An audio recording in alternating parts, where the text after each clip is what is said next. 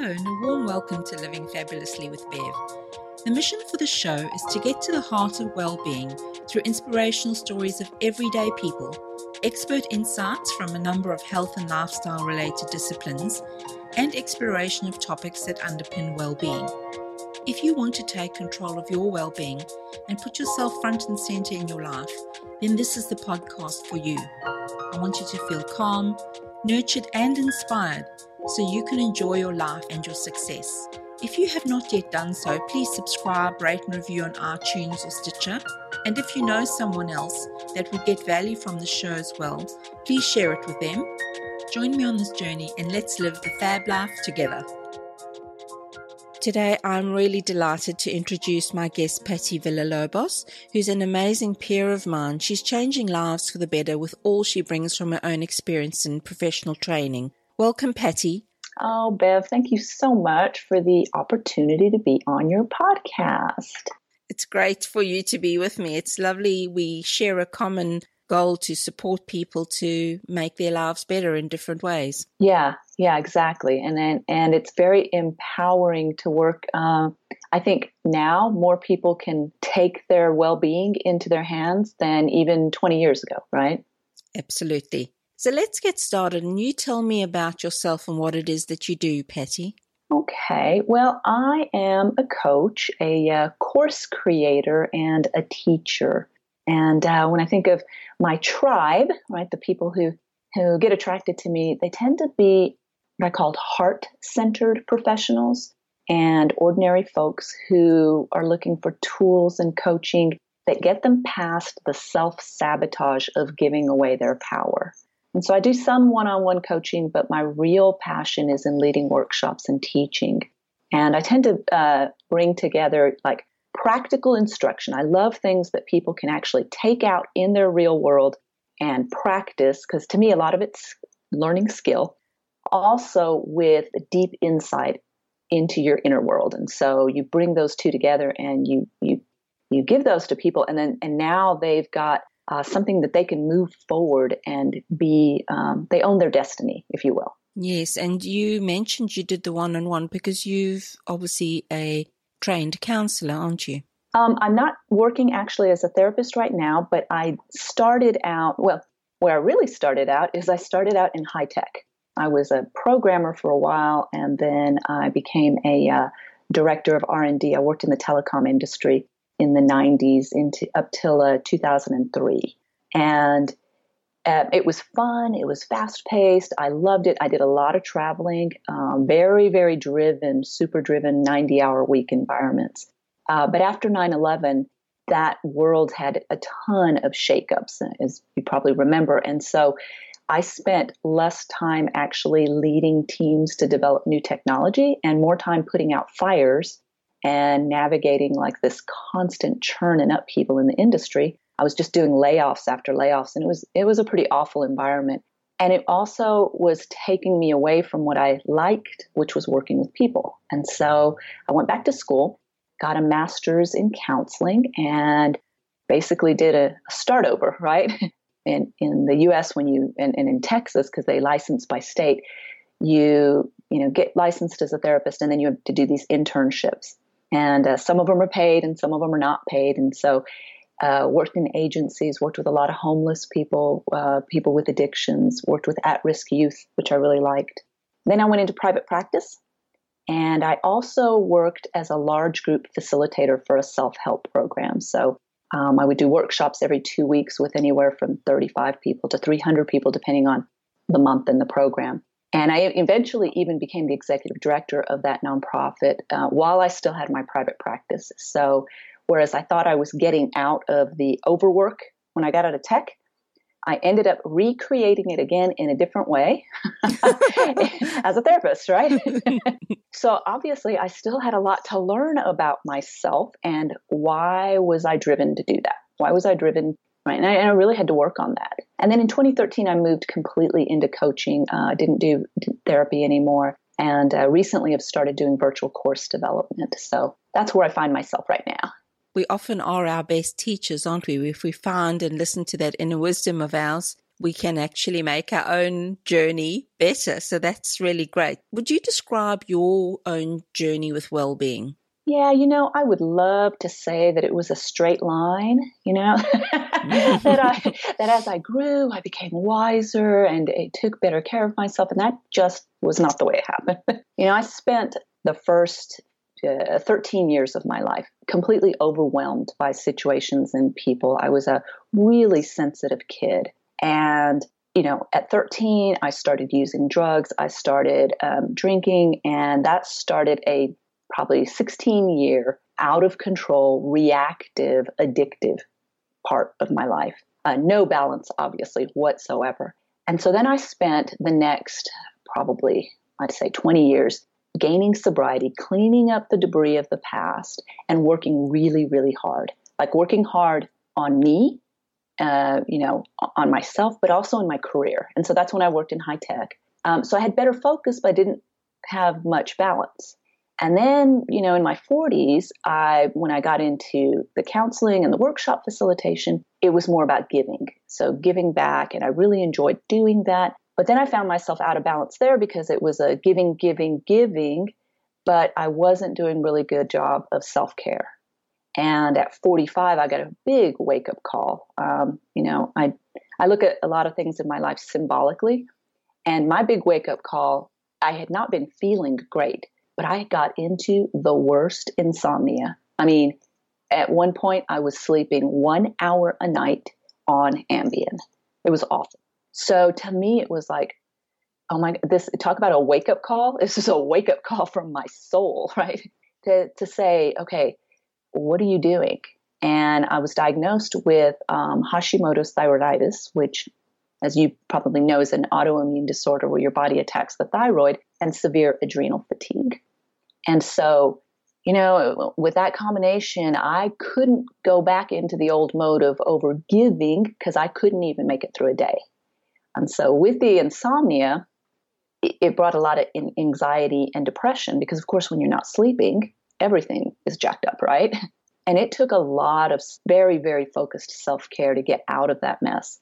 I remember realizing because, of course, I was looking for the okay, what doctor do I need to go to? What's the pill I need to take? What's the quick fix? And I realized fairly quickly it wasn't a quick fix because it wasn't something I had gotten into overnight. And so, therefore, I wasn't going to, it was all about balance. And I wasn't going to get into balance overnight. And so, you know, I worked with a nutritionist, um, I worked with a doctor, I worked with a naturopath. I still see that same doctor and naturopath. I've worked with chiropractors, definitely changing my diet, did some energy healing, and did a lot of inner spiritual work that, I mean, honestly, I continue to this day. Um, started a pretty uh, regular meditation practice and got into mindfulness. And, you know, with all of that, really looking at again, like I said, why was I driving myself so much? You know, just changing scenery, but still driving myself so much and really healing that stuff. Um, and I still have some rough days, you know, around the health.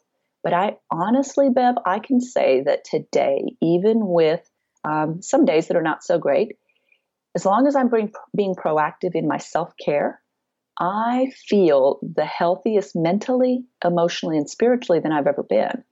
And so, you know, now I'm 51 and, and moving forward, you know, I plan to make my fifth decade and beyond. I, I really want it to be balanced. I want it to be grounded in self care and to be uh, responsible in my service because I still am drawn from my core to be of service and to, to teach other people and to help others. Uh, but boy, I get it that I can't give away what I don't have. So I'm I, I, this has been really a thing about being really clear about my, what my boundaries have to be. Know, it's it's that's been a very core level learning for me. Boundaries with myself, and then boundaries, of course, with other people. That makes me realize, you know, you, are sort of mirroring a lot, lot of my own story in some ways. But what I recognize is it's really difficult to set boundaries, and I want to know why that may be so. You know, why do we get stuck in saying yes when we mean no over and over again. Yeah, and even when like the I don't know about you, but like yes would come out of my mouth. And even as it was coming out, I was like, Are you kidding me? Like, why am I taking this on when obviously I've got too much on my plate? I think there's several reasons why people get kind of caught up in that trap. there's there is a cultural part of it. So, for instance, for me, I grew up in a Hispanic Catholic religious culture where service could be blurred with and confused with sacrifice and even martyrdom. And so then growing up in that, you know, I, I learn, I create these tapes, you know, these inner uh, beliefs that say, oh, to be a good girl, to be a good person, you have to be selfless. And so then, of course, when I got challenged, and I got challenged really quickly in uh, working in the high tech environment, right? It was a male dominated, very quick, fast paced, where you would be pushed, pushed, pushed by the sales teams or by customers.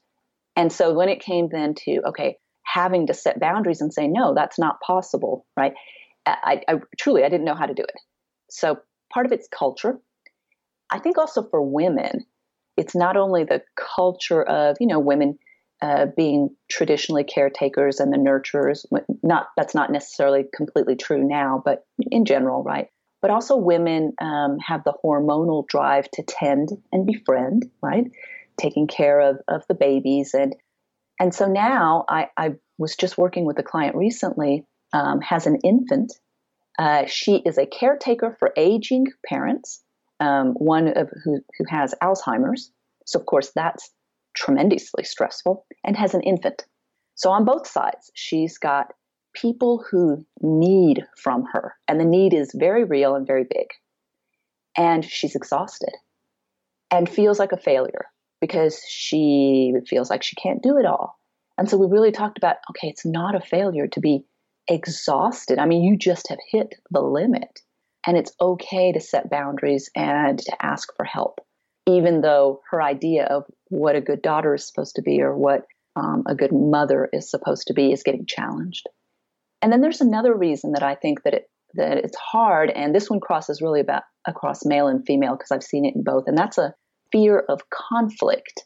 When I did the beta for the class that I'm doing, uh, I was asking a bunch of questions to see, okay, why are boundaries difficult for you? Why are you in this class? Was basically and 71% of the 100 people who replied back felt that setting boundaries was confrontational and that they didn't like conflict. And so to me, I was like, okay, that makes sense because obviously, if you don't like conflict and you see boundaries as confrontational, you're going to tend to do whatever it is you do, whether it's fight or flight, right? Probably uh, run away or avoid because you don't like the confrontation. And you know, again, I'm really big on skills teaching. And the reality is that setting boundaries is part of being assertive. And you don't have to be mean or aggressive when you do it. And when people learn that, it, it just takes a, a huge weight off your shoulders. So, how can we reframe conflict and be assertive about our needs without feeling or appearing to be aggressive? Yeah, so one of I'm I'm a real visual person, and so I um, usually will come up with a lot of analogy, analogies or visuals, and one of them was uh, I see healthy conflict as a seesaw. So the first thing is conflict is inevitable, right? You are going to have people who don't agree with you just because they see the world differently from you, and if you think of yourself uh, in a conflict with somebody, it's like you're both on a seesaw and you're trying to keep this balancing act where one side is can I ask for what I need and have healthy limits? So that's about having a voice, knowing what I need, and also being able to say something like, "Hey, hey, wait a second. You know, I'm not yelling at you. I need you not yell to not yell at me because we can't keep talking this way." And the other side, because it can't just be all about me, right? the other side of the seesaw is the ability to listen to the other person, like to really hear them without trying to change them. Because obviously, when you're in a conflict with somebody, if you feel like the other person is trying to change your mind, you're going to polarize. So, which just escalates the conflict. And it's this balance between can I hear you? Can I listen to you? Can I have empathy? And can I move over to this right side and can I tell you what I need? And can I move back and forth and, you know, be in balance? Well, part of what happens is we will tend to overshoot, right? And we all do this, right? We'll either overshoot on this um, assertive side where I'm not just telling you what I need. I have become strident and loud and forceful, and now I'm aggressive, and I've become judgmental and maybe even controlling. And now I've fallen off the seesaw completely.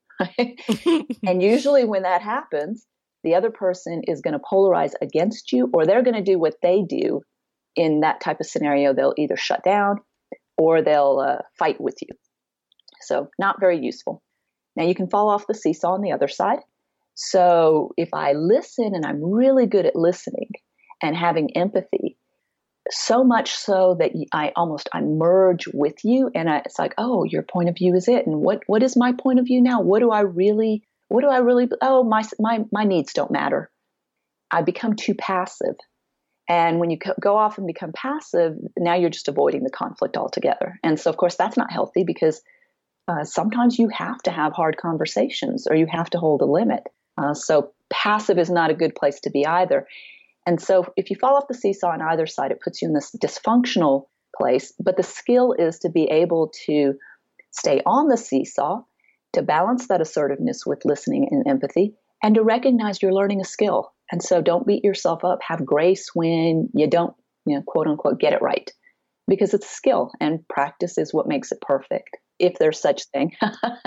That's so true, isn't it? Because you didn't learn to ride your bicycle in one go. So I guess this is like riding a bicycle where you've right. got to take the practice and yes, you won't get it right.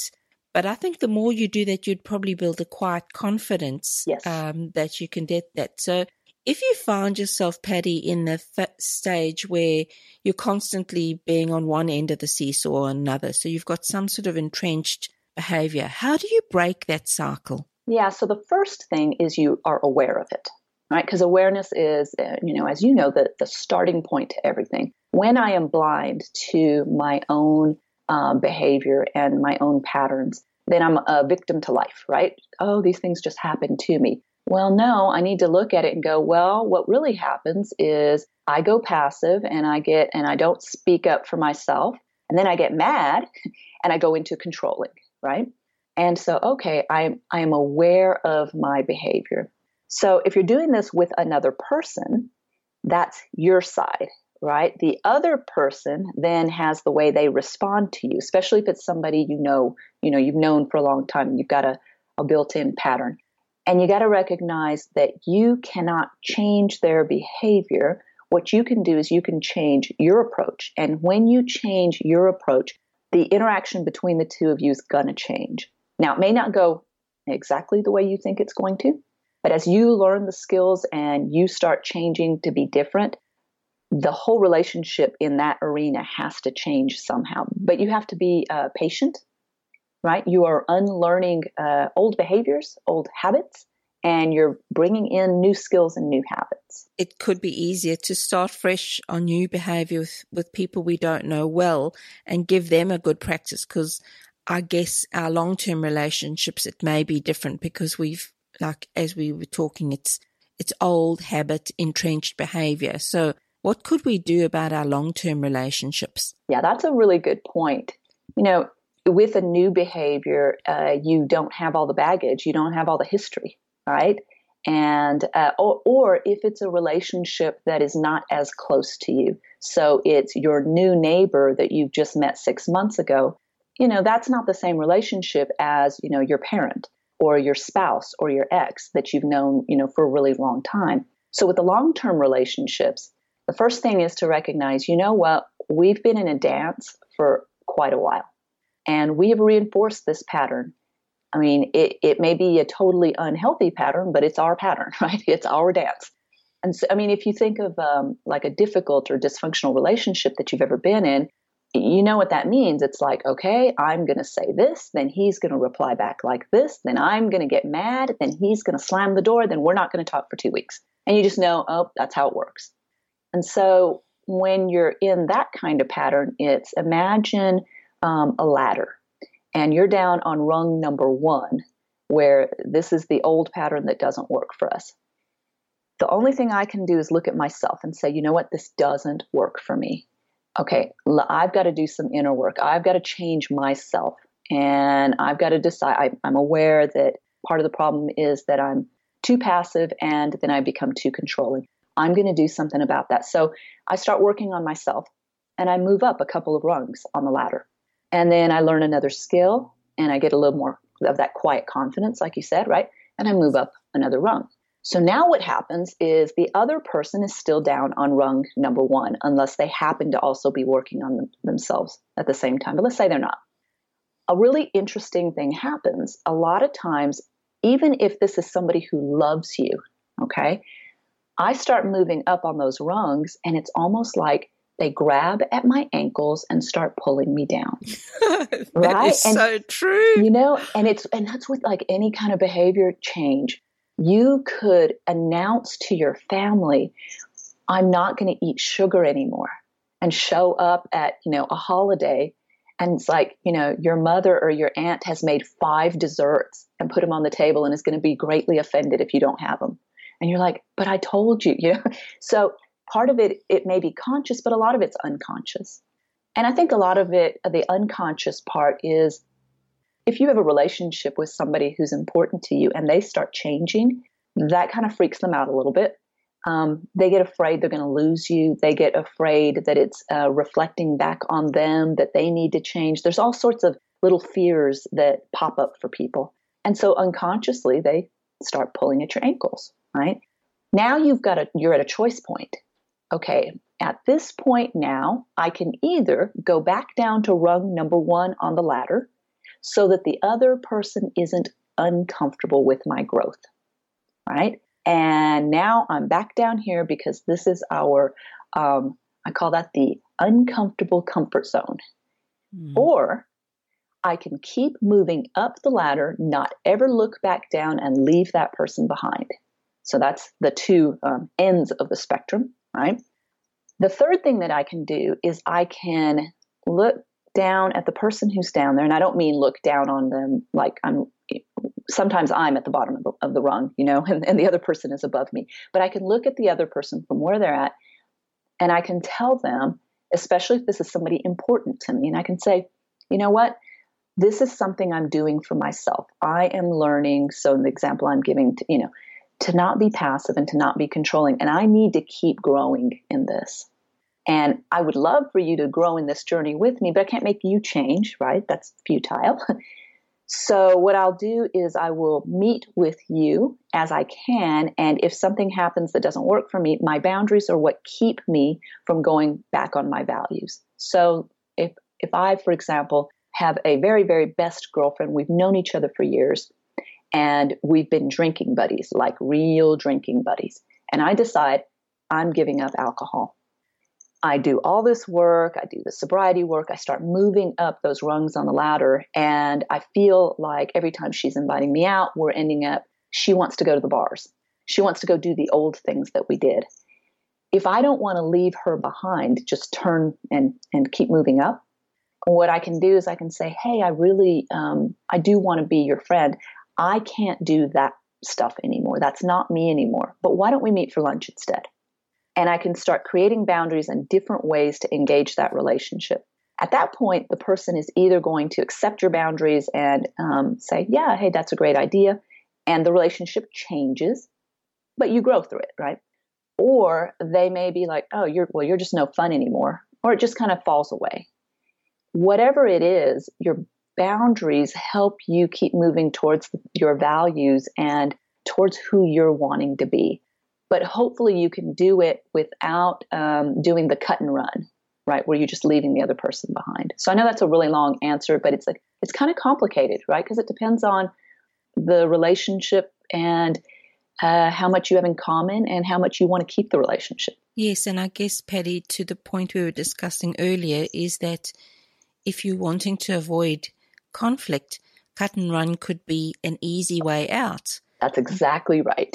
Yeah, yeah. and and so what I'm ex- understanding is that as we start to set boundaries and we have those healthy limits between you know being empathetic and listening versus managing our own needs it's not only healthy for me, but it's actually healthy for others because they know where they stand in the situation. It's not that yes. I either shut down and, you know, just be passive or that I'm overtly aggressive. So absolutely, I think that it would change the dynamic. And if somebody really values the relationship, it would create that healthy shift for both people, you know? Well, it can become a much more, yeah, you're exactly right, because it can become a much more honest relationship. Uh, Brene Brown has in, um, I believe it's her book, Rising Strong, a great uh, section where she talks about boundaries and she says, I wasn't as nice, but I was much more loving. Sometimes it's so much more loving to tell somebody the truth and to set the boundaries even when it isn't the okay that you used to do before. Mm, this is beautiful. So really it's healthy for me, it's healthy for others. So I'd love to you to tell me more about your latest course, Set Boundaries Like a Boss. Yeah, um, so the idea there is it's a it's a five week uh, virtual course, and people come in, and of course everybody's got their own uh, boundaries challenges that they're dealing with. And you you know we're learning you know what boundaries are and are not. And i like to look at boundaries as more than just saying no to things. Boundaries are also about saying yes to the right things right? And, and, and that's part of the self-care and taking care of yourself. And so we, we talk about that. We go through um, some of the the like i said the tools of you know in this type of situation maybe try saying this so that people can say uh, I'll get people all the time who say, you know, I've got a grown son who lives with me at home. How do I set boundaries with him? It was different than when he was, you know, 12 and living at home. And so we talk about real specifically for your scenario. Well, have you tried this? Maybe you could approach it this way. Uh, and then we get a plan around their most challenging boundary scenario because some things are just complicated. Uh, if you have an ex, for example, and it, or not he or she is not very nice to you right now, but you still have to engage with them because of the kids. You've got to have a way to have boundaries with them that isn't going to alienate and isn't going to escalate um, into, you know, stupid text wars, right? so people can bring in then their most challenging scenario, and we create a plan. You know, we give them uh, give them the tools, and they create that plan. And then at the end of the the course, we do more on what are the what's the self-talk? What are the beliefs that i have uh, the tapes that i have on the inside that are keeping me from setting boundaries? So like for me the thing about you know well to be a nice girl you have to be selfless right? So i mean i had to really work on that belief because as long as that belief was running in me i could say all day long how i wanted to to be in boundaries i was not going to have the inclination to do it automatically and so we talk about that and we learn um, tools around that at the end of the class. Mm, sounds amazing. And Patty, what are your tips for living fabulously? Oh, wow. So, you know what? Learn to be honest with yourself um, as much as you possibly can and don't run away from yourself because your shadow will just catch up with you. And if instead you'll look at your shadow, that part that we all have of us, where it's um, the things I don't like about myself, the things I'm afraid of about myself, and I can just embrace that part and say, okay, even though I dislike this about me or I'm afraid about this in me, I will sit with it and I will say, what do you have to teach me? It will always point me towards the greatest wholeness and healing. That is the key towards my wholeness and healing. That's amazing. Thank you for that. And you can find Patty at her website. It's pattyvillalobos.com. Also on Facebook under Patty Villalobos Coaching. These will be in the show notes for your reference. Patty, thank you so much for sharing your own well-being journey, but also inspiring us to recognize that boundaries are not just about saying no, they are also about saying yes to the right things. You talked about three key things that awareness that this is not working for you and it probably isn't working for the other people in your life, that it's about changing your pro- approach and learn, unlearning old habits. It's not about changing somebody else. And also to keep practicing and be compassionate with yourself and others so that you, as you do this, you can embrace all of yourself, even that shadow side, so that you come to wholeness yourself. So it's not about whether you're right or wrong. It's actually about doing what's best for you for the long term and have your relationships flourish. Yes, that's beautiful. Great synopsis there. So, thank you so much for being with me today and helping inspire others. Oh, thank you, Bev. I've really enjoyed this. Thank you so much for listening, and I would love to know what you enjoyed most about this episode. You can connect with me on Facebook by searching for Living Fabulously with Bev, or feel welcome to leave a message or comment on my website. You can get the links and any references from this episode in the show notes at my website, www.livingfabulously.com forward slash podcasts. Do you have a friend who you think deserves to live fabulously? Spread the love around by sharing the podcast with them right now. Until next time, be sure to live the fab life. The information shared here and in our programs and webinars should not be seen as medical advice and is not meant to take the place of seeing licensed health professionals.